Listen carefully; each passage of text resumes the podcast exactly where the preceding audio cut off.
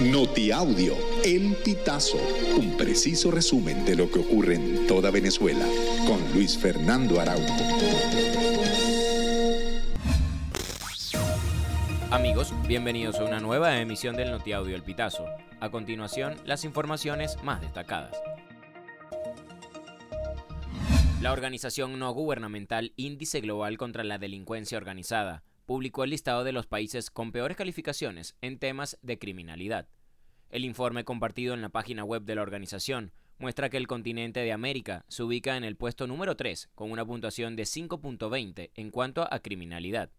Venezuela, por su parte, se ubicó en el puesto número 24 de los 193 países contados en este ranking, pero es el quinto de Sudamérica con aumento de criminalidad y el octavo lugar de los 35 países de América. Colombia, Ecuador y Brasil son los países de Sudamérica que lideran el listado como los países con mayores tasas de criminalidad.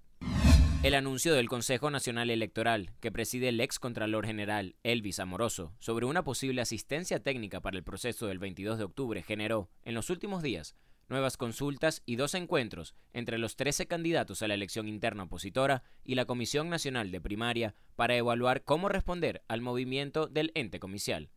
Tras la primera reunión de la mesa técnica entre el CNE y la Comisión de Primarias el martes, hubo una convocatoria que reunió a todos los factores políticos que impulsan la primaria. En el encuentro hubo consenso en mantener el 22 de octubre como fecha del proceso ante una eventual asistencia del CNE. El aspirante a la elección primaria de la oposición, Enrique Capriles, reiteró que todos los candidatos deben ser habilitados. A través de su cuenta en redes sociales, Capriles precisó que no pueden existir inhabilitaciones selectivas. Asimismo, el candidato a la primaria destacó que se debe llegar al consenso para que sea una candidatura unitaria, al tiempo que consideró que las reuniones con el Consejo Nacional Electoral deben ser para privilegiar un proceso seguro. Ocho jubilados de petróleos de Venezuela retomaron la huelga de hambre en la plaza cubierta de la Universidad Central de Venezuela.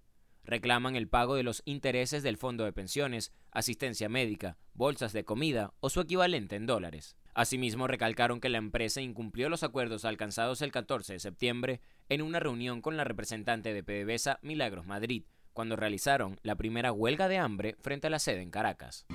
Ronald Acuña Jr. alcanzó otro hito importante en la temporada 2023, al convertirse en el primer pelotero con más de 40 jonrones y 70 bases estafadas en la historia de las grandes ligas. Este mismo mes, Acuña Jr. se convirtió en el quinto pelotero con más de 40 jonrones y 40 cojines estafados. Ahora suma 41 cuadrangulares y 70 robos, lo que representa toda una proeza, pues nadie había logrado más de 46 bases robadas durante una temporada y 40 vuelas cercas. Amigos, y hasta acá llegamos con esta emisión del Notiaudio El Pitazo. Recuerda ser de super aliado para mantener vivo el periodismo independiente en Venezuela.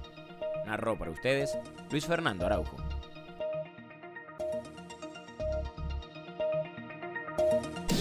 Estas informaciones puedes ampliarlas en nuestra página web elpitazo.net.